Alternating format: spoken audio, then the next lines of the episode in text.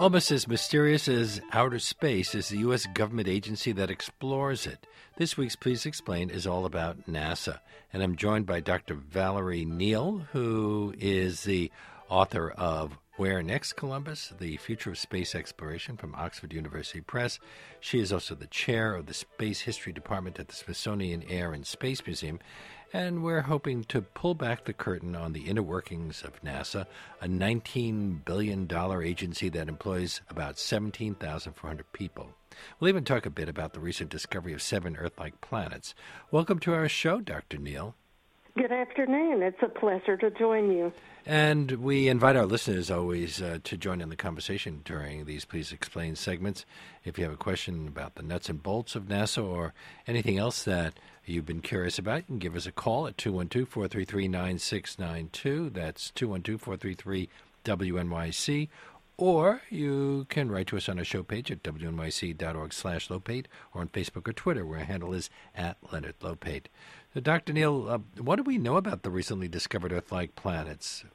What well, makes them similar to Earth? About same size as Earth, and they are in what's considered to be the habitable zone, which is the distance away from their star where they could have Earth like conditions. Um, if you look at our solar system, it's a little bit like Goldilocks and the Three Bears. The closest planets are too hot, the farthest planets are too cold, but Earth is just in the right spot to be just right uh, for life as we know it. And uh, this other star system now, the TRAPPIST uh, star and planetary system, has uh, several planets that are in that habitable zone. Well, they're all revolving around one dwarf star. Would that mean that they're really packed in close together? Um, I don't know. I assume they're in similar orbits. Uh, I haven't studied that closely yet, but uh, that's what it would seem to indicate to me that they're closer together than our planets are in our solar system and uh, it's going to be very interesting to see if the Hubble Space Telescope can get a good view of them, or if the Hubble successor, the James Webb Telescope, uh, which will be even more powerful, will be able to get a good look at them and, and see if there are features that can be determined that may be Mars-like or Earth-like. Um, it's possible that Mars was once habitable. Um, so uh, I think this is a very exciting time for people who are uh, in the field of extraterrestrial research and planetary research. We could. Uh, they're forty light years away, so in theory, uh, some future generations could find out all sorts of things about them if we sent a probe pretty. pretty soon up there. Would a dwarf star have similar relationship to its planets uh, as our sun? Does to us?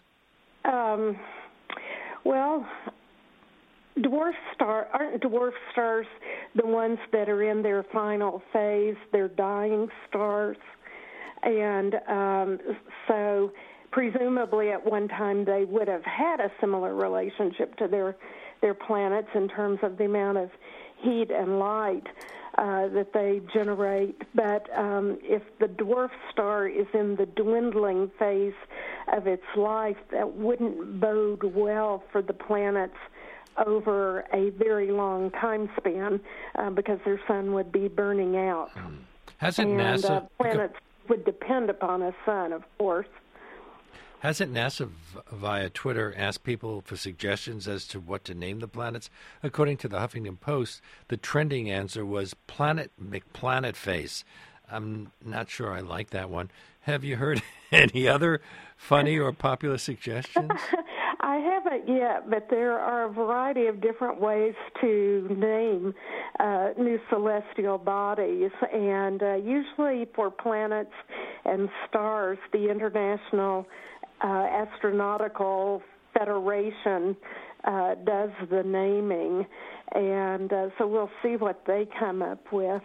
Um, when uh, there is a program that is specifically a NASA program, NASA has a little more latitude in the naming. Uh, but for something that essentially belongs to the universe, uh, the astronomers and astrophysicists will probably be the ones who get to make the decision. You know, they, after all, are the ones who demoted uh, Pluto. And uh, actually, the original namers were the ancient Greeks and Romans. Well, yes, but in our time, uh, in our time, uh, this international body of astronomers and astrophysicists has taken over that function. Say someone at NASA has an idea for a project. How does that idea get turned into something real from an idea to sending astronauts or technology into space? Great question, uh, and there are probably several paths to do that. Let me say that I've never actually worked as a NASA employee myself, so what I tell you will be what I've observed since working close to NASA uh, since about 1980.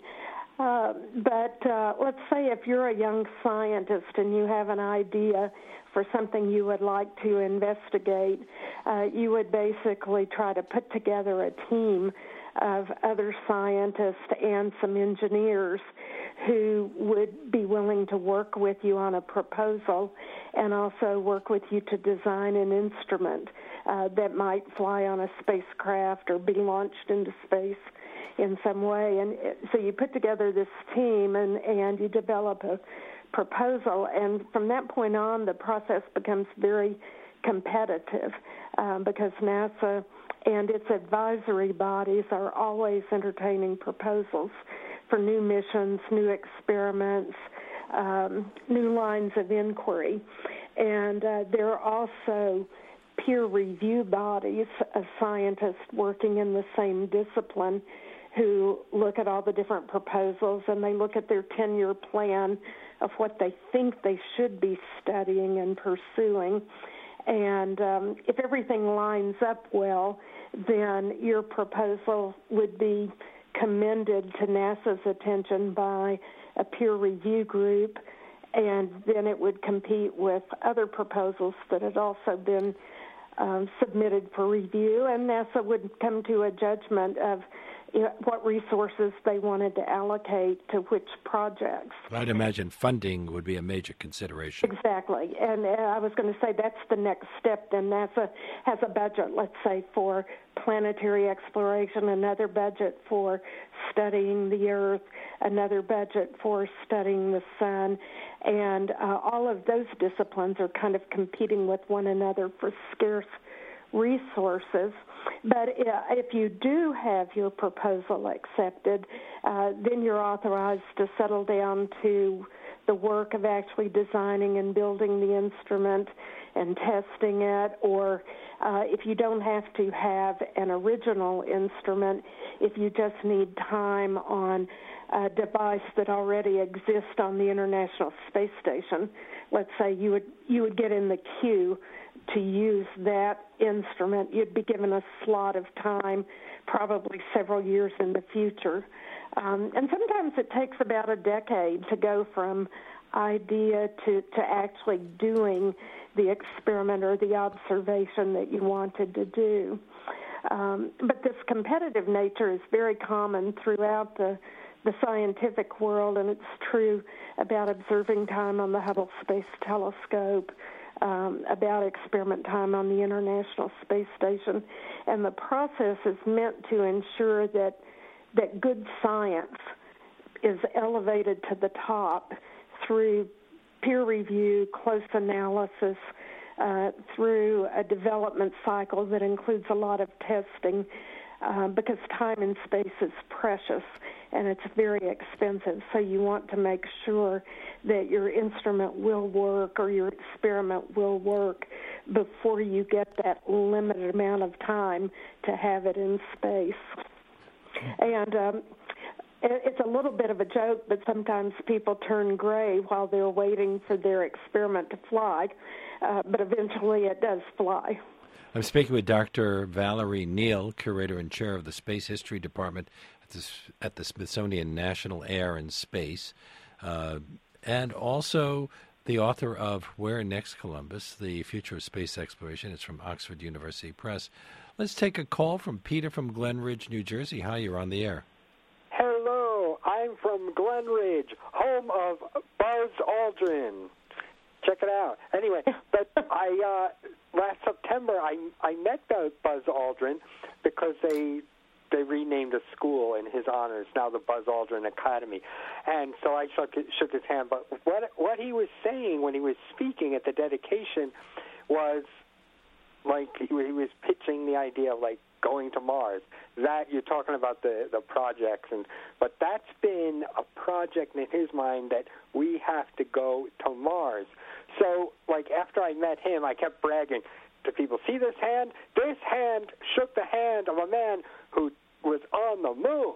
I, how long will it be before I can say I shook the hand of a man who's been on Mars? I mean, let's or, be realistic. Or Peter, wondering. let's be fair, or a woman, because there have been a fair yes. number of women who've gone up into space. Yes, indeed. That's a very good point. Uh, yes, Buzz Aldrin is an ardent advocate and a very eloquent advocate for going to Mars, and is also very frustrated that we're not close to getting there yet. Uh, when he was on the moon, at that time, the NASA strategic plan was looking forward to having humans on Mars as early as 19. 85. And he, in fact, might have had a chance to go to Mars had it happened that soon. But uh, here we are now in 2017, and NASA is talking about sometime in the 2030s going to Mars. So obviously, the schedule has been at a snail's pace. Uh, compared to the schedule kept in the 1960s of getting to the moon.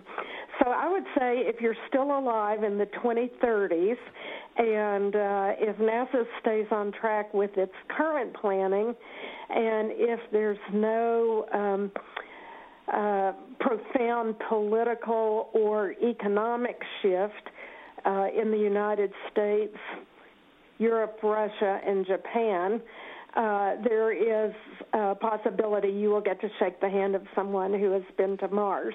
When President Eisenhower and Congress created NASA in 1958, what were the major priorities at that time? Obviously, they've changed over the years. Right. Well, President Eisenhower's priority was not human space flight at all. Um, that was, changed with the Soviet when the Soviets right, sent he, up the he first Sputnik. And, uh, the administration at that time almost had to found NASA to respond to the Soviets' entry into space. And so the first goals for the space program were really very practical goals of uh, getting into space in order to uh, be able to observe the Earth better, to uh, possibly occupy the high ground as a military position in space, although Eisenhower was very firmly committed to a civilian space program. But the worry was, of course, that if the Soviets could put satellites into orbit, they could also put weapons into orbit, and the United States would be at risk of attack. So uh, they were very practical goals at the beginning, and then the high minded goal was to um, increase our knowledge of the Earth, the solar system, and the universe, and to make that knowledge broadly available to people in a very open way. Uh, and it was it was President Kennedy who realized the um, kind of symbolic impact that human space flight could have in the world, and he was the one who um, turned on the um, turned all the knobs, you might say, to turn on a human spaceflight program in the early 1960s.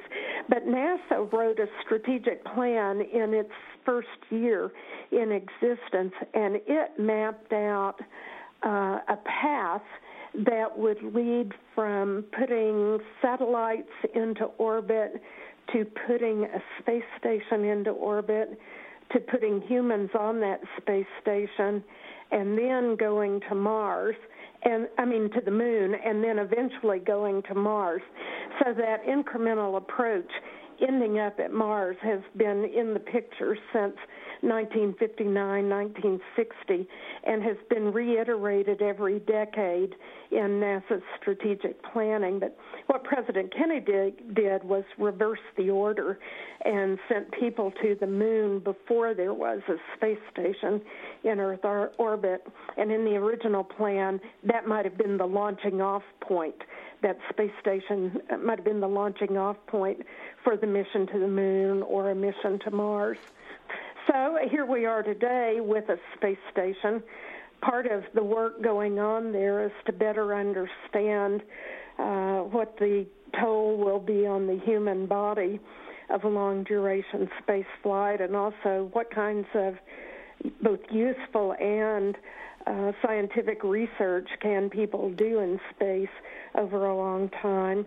Um, a Mars craft probably would not be launched from the International Space Station because it wasn't built with that in mind. So a mission to Mars would more likely start from Earth, uh, from the ground, uh, on a very powerful rocket. On the other hand, if you could assemble a spacecraft in Earth orbit, you wouldn't have to have such a powerful rocket to shoot on out to the moon or Mars. I'm speaking with Dr. Valerie Neal, curator and chair of the Space History Department at the Smithsonian National Air and Space Museum. She, her book is Where Next Columbus? The Future of Space Exploration from Oxford University Press. We're going to take a little break and we will come back with more. And we are back with Dr. Valerie Neal, curator and chair of the Space History Department of the Smithsonian National Air and Space Museum. Her book from Oxford University Press is Where Next Columbus? The Future of Space Exploration. We've been talking about funding, Dr. Neal, and there's serious concerns. It's been reported that President Trump says he intends to defund NASA's research on climate change, shifting those resources to its space program. What kinds of climate change research does NASA currently conduct?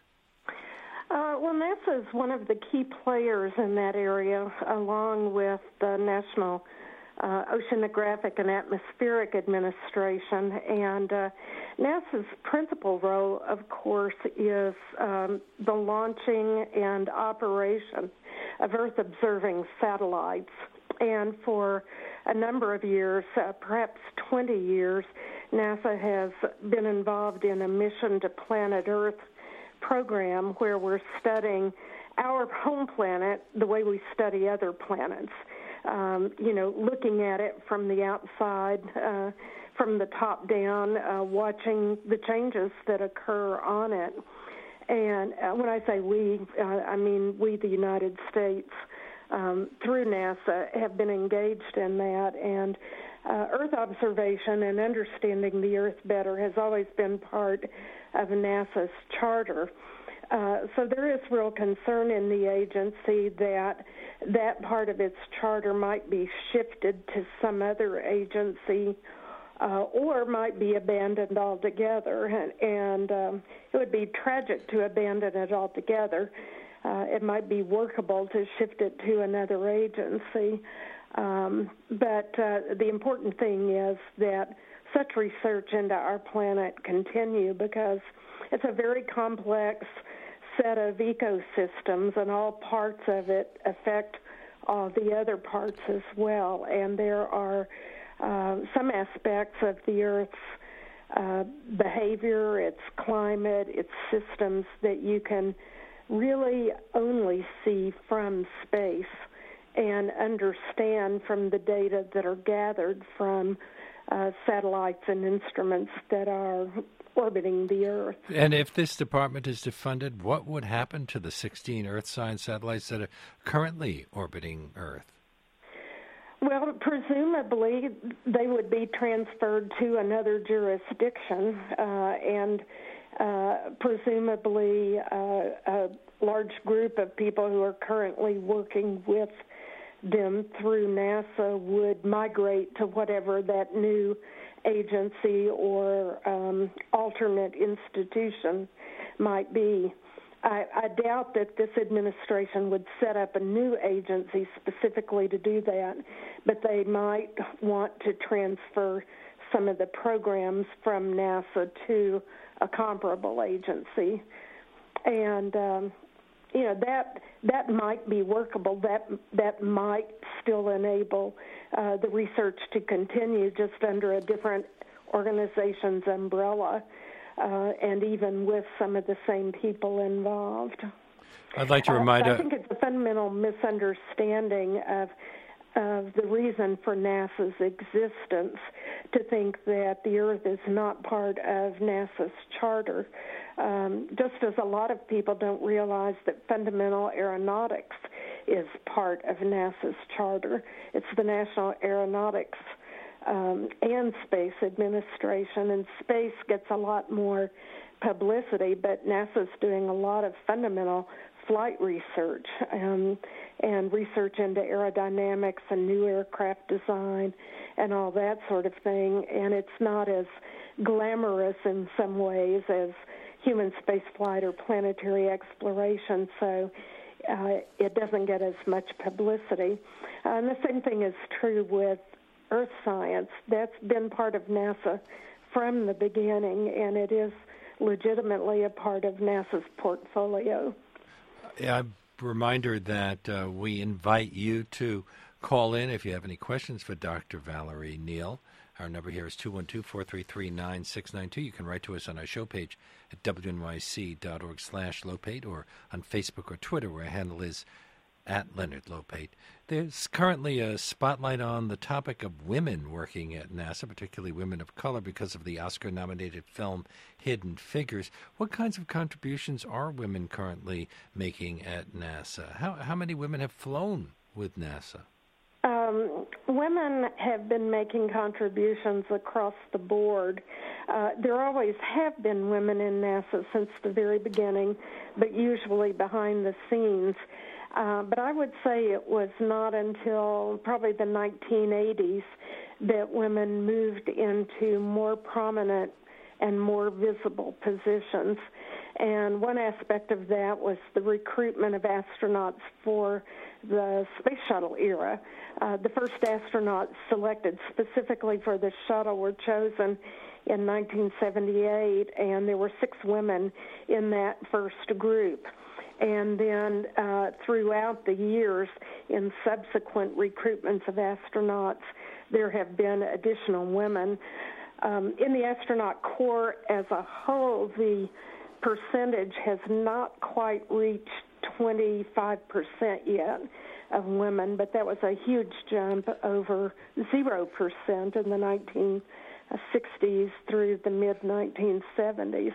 I'll bet uh, our listeners don't know that there's a political, a New York political connection, because uh, former Queens Borough President Claire Shulman's daughter, Ellen Baker, is one of those astronauts who went up a number of times. Uh, she is indeed. She flew on the shuttle several times and uh, was a scientist astronaut.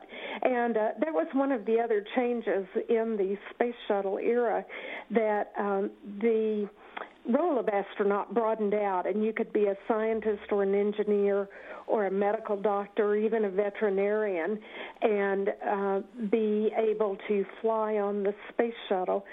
Uh, you didn't have to be a pilot and particularly a military pilot, uh, because the shuttle only required two pilots to fly it, but it had room for uh, six more people on board, and those six people could be scientists and engineers. And broadening out the role of astronaut really opened up the astronaut corps to women, to African Americans, Hispanic Americans, and others because um, they were more broadly represented in the scientific and engineering world than they were in the piloting world. Uh, but even more important than the astronauts, you now see women in leadership positions throughout the agency. Uh, women have been deputy director of NASA. Uh, women have become flight controllers in mission control. A woman is the chief engineer for the new Orion spacecraft. Uh, another woman right now is training for um, to be the launch director for the new space launch system. Um, a, a young woman I met when she was just out of college uh, and was working as a junior engineer at the Marshall Space Flight Center in Alabama, rose all the way through the ranks to become the deputy director of that center. Um, and a female is currently the director of the Johnson Space Center. Um, so women have moved out of the secretarial and administrative positions of NASA into the technical positions and then into senior leadership and senior management positions. And now, uh, in some environments, there are more women than men. And it's been a complete reversal just in the space of my adult lifetime. Uh, I started working on the fringes of NASA uh, in 1980, and often I was the only woman in the room, or there might be one other woman, and the women almost always had PhDs. Um, or the other woman was an astronaut. Now you go into a meeting at NASA, and it, the meeting may be run by a woman. It may be in an office where the woman is the director of the office. I, I think the um, agency has really become uh, permeated by females. In 2009, President Obama signed an executive order establishing the White House Council on Women and Girls, which inspired women at NASA to create a group and blog Women at NASA. And then this February 28th, President Trump signed a bill known as the Inspire Act, which encourages NASA to enable women and girls to participate in STEM, which stands for Science, Technology, Engineering, and Mathematics. How will that bill have an impact on NASA? Will it result in additional funding to recruit women? I don't know if it will result in initial funding, but I don't see anything in it that's new. Uh, NASA has been doing this very vigorously for at least a decade now. Um, and I think a lot of that initiative began when a woman named Lori Garver was the deputy director of NASA. That's when I remember women at NASA uh, popping up on the web page. Um, that's when I remember NASA uh, really pushing its educational offices to develop STEM related programs for young people in their communities. There's a program called NASA Girls and Boys. Right. I was going to say, even more important for teachers and young people, period, uh, to find resources on the web of ways they could engage in learning more about space science. Uh, engineering and exploration. So NASA's been very um, active in this area, uh, certainly for more than ten years. What? So, so I don't know that I, I don't know what the new um, order what changes it may make, but I, I don't think it's going to be perceived as a new initiative. It's probably going to be perceived more as a vote of confidence to carry on. Let's take and maybe a call. under a new name. Maybe the, the name of the program will, in fact, become Inspire, but NASA's been all about inspiration since its origins. Tom from the Upper West Side. Hi, you're on the air. Hi. Uh, it's a it's an interesting program, but but it would be nice. I hate hear... when I hear "but," Ed, because that always means what's going to follow isn't going to be all that pleasant. No, no, no. Don't misunderstand. I, I think I'm interested in in the ordinary daily bodily functions of astronauts. Uh, okay. How do they bathe? How, what do they eat? What do they bring along with them? Is it just sure. the, the obvious uh, stuff? Everybody wants to know that, and probably the most commonly asked question when an astronaut speaks in public is, "How do you go to the bathroom in space?" And the answer is very carefully um, but uh, yeah, they have a, they have a food lab at Johnson Space Center uh, where all different foods and recipes are developed and tested and such. And uh, they have a couple of hundred uh, food items in inventory. And before a person goes into space, he or she can do a taste test of anything they want and pretty much select his or her own menu. And uh, if you're going into space for a period of uh, a long period, like on the space station, you'll set up a menu that's like rotates every 10 days. Uh, so you'll have 10 days of uh, all different foods every day, and then 10 days later, you'll start that same cycle again, and your food will all be packed into uh, these uh, weekly and daily packages, so you don't even have to think about it unless you want to mix things up. Unless you say, you know, I really don't want spaghetti today, I want shrimp creole. You can do that mix, but it's all organized for you Are there any? and you don't have to eat the same thing somebody else on the crew is eating. I Uh, imagine and there have been vegetarians as well. You can be vegetarian, you can be vegan, uh, you can be low sodium. Uh, they have really expanded uh, the offerings, and there are a lot of international uh, dishes as well because the crews themselves are international. Uh, for bathing, uh, you uh, there is no shower on the International Space Station. Uh, showers are messy, but uh, you can use wet wipes and soap and rinseless shampoo and maintain perfectly good normal hygiene. But I will say that when a crew comes back after six months on the space station, one of the first things they want are showers. Everybody wants to head to the shower or a swimming pool and just get that thoroughly clean feeling that you get uh, from a shower rather than from um, you know a hand washed. Um, but they they stay very clean. Um, and then for going to the bathroom, they have a um, a toilet that operates a little bit more like a vacuum cleaner. Uh, and you, when I say you have to use it carefully, I mean that you have to make sure you are uh, well seated on it, or um, uh, things might escape and start floating around. and so uh, it's kind of like the toilet that's on a boat, a sailboat. It's small, uh, very compact. Uh, you can use a funnel on a long tube for urination, and then for um, defecation, just use it like you normally do. But the the toilet itself has fans in it, and it has dryers, and it has suction, and so it uh, moves everything away from the body and traps it down below uh, the trap in the toilet.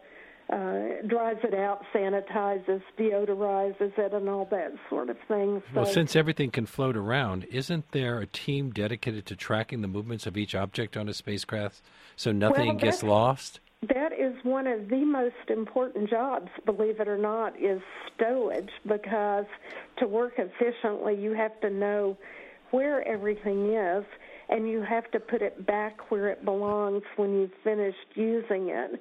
And uh, so, yes, they have a variety of means, but it's all very well planned and orchestrated. And uh, there are people on the ground who plan out where everything will be stowed, and there are directions that come with the deliveries of the new hardware, new tools, uh, even you know where the food will be stowed, where the fresh clothing will be stowed, that sort of thing. But the last thing you want is to need a particular tool and you can't find it. Um, and so, particularly with tools, they're very careful about those. Let's take another call. Nell from Manhattan. Hi, you're on the air. Hi. Um, you know, I am a big believer in basic science research, you know, DNA, energy, with not a specific cure or, uh, ob, you know, uh, goal in mind. But I've never been able to really understand what's the importance of space research. I mean, people say, well, people, you know, we're overcrowded on Earth now. We could go live on Mars. I think, well, we, maybe five people can, but it's really not going to solve overpopulation. And or, or if maybe even if somebody said, "Oh, you know, militarily, we just always have to be ahead of the game because we don't know what the other countries will do out in space." Well, But now let's let's talk about yeah, let's let Dr. Neal give an answer. You Um, and if I may, I'll start with your first comment, which uh, I really appreciate when you say that you're in favor of basic research. And a lot of what is happening on the International Space Station right now is, in fact, fundamental research that doesn't uh, necessarily have an immediate practical application. Uh, Peggy Whitson is on the International Space Station right now for the third time, and she is a senior scientist.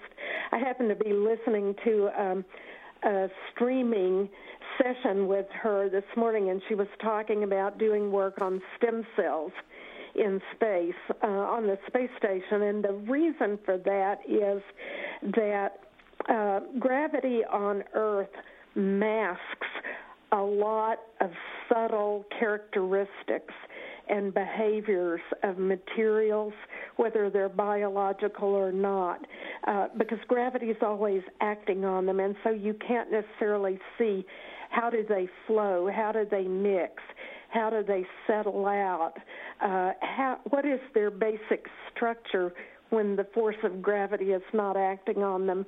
And that's why that kind of basic research is done in in space in Earth orbit because in the weightless environment or the microgravity environment of a spacecraft, it's like that gravity curtain is pushed aside and you can really see what matters for fundamental science.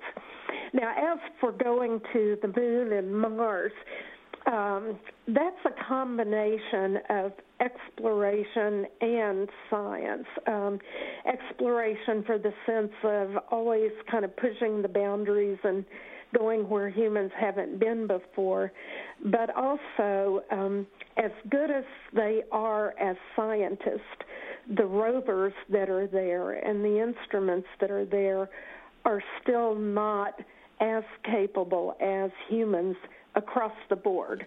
Uh, some of them have better vision than humans have, or they have x ray visions, which we don't have, or infrared vision, which we don't have. But when it comes to making judgments about what is this thing compared to that thing, they can't explain. They can show you, but they can't explain. So the scientific argument for going to the moon or to Mars has always been to do the kind of science that robotic explorers can't do. Robotic explorers can pave the way. They can teach us a tremendous amount, and they have. But ultimately, you get to a level of subtlety and complexity that the robotic explorers can't do. And, Dr. Neal, we have to leave it there. We've run out of time. But thank you so much for being on today's Please Explain. We've been talking with Dr. Valerie Neal, who is the author of Where Next Columbus the Future of Space Exploration, Oxford University Press. She is a curator and chair of the Space History Department at the Smithsonian National Air and Space Museum. It's been a pleasure talking with you. Well, it's been a pleasure talking with you and your guests. Thank you.